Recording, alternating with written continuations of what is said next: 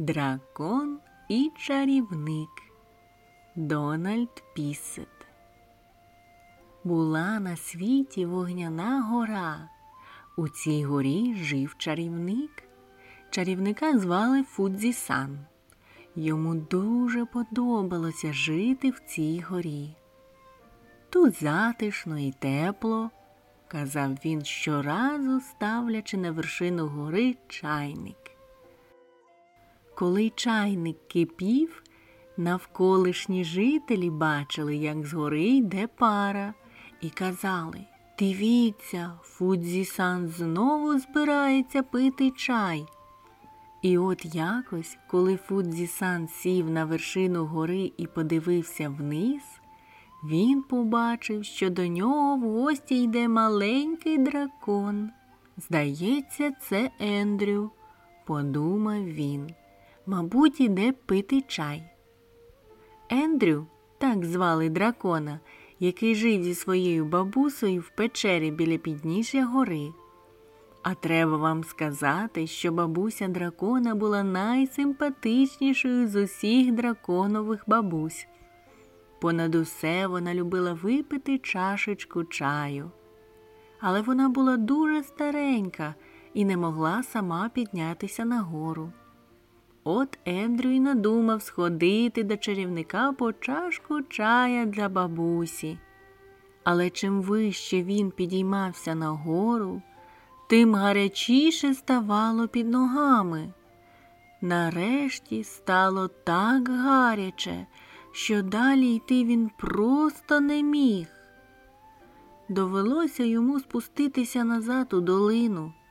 Там він наламав товстий гілок і зробив собі ходулі. Шість гілок для кожної лапи по ходулі. Потім знову поліз нагору. Тепер він не відчував гарячої землі під ногами і досить швидко дістався до вершини. Чарівник пригостив його чаєм з пирогом. А Ендрю розповів Фудзісану про свою бабусю і про те, як їй хочеться випити гарячого чаю. Я із задоволенням дам їй чашку чаю, сказав Фудзісан. Але ж він охолоне, поки ти доберешся до печери. І замість чашки чаю він дав Ендрю великий чайник дуже милий маленький зелений чайничок для заварки, дві чашки і чай. Ось, тримай, сказав він. Тепер можеш готувати чай, коли тільки тобі заманеться. Дуже, дуже дякую, сказав Ендрю. Бабуся буде просто щаслива. І він вже збирався було йти, але згадав, що їм нема на чому кип'ятити воду для чаю. То візьми вогню з моєї гори, запропонував чарівник.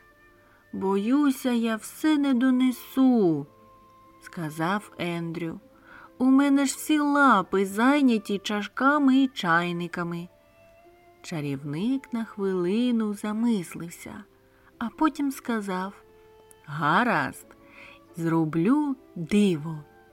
Закрий очі, вдихни і рахуй до десяти.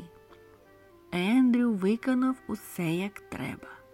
Тепер видихни, сказав чарівник. Ендрю видихнув, що було сили, і з його пащі вирвався вогонь. Він мало не закашлявся, але загалом йому це сподобалось. Тепер я справжній дракон, зрадів він, справжній вогнедишний дракон. Дякую, Фудзі-сан.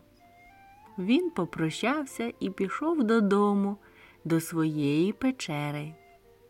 Тут він налив у чайник води дихнув на нього вогнем, і чайник швидко закипів.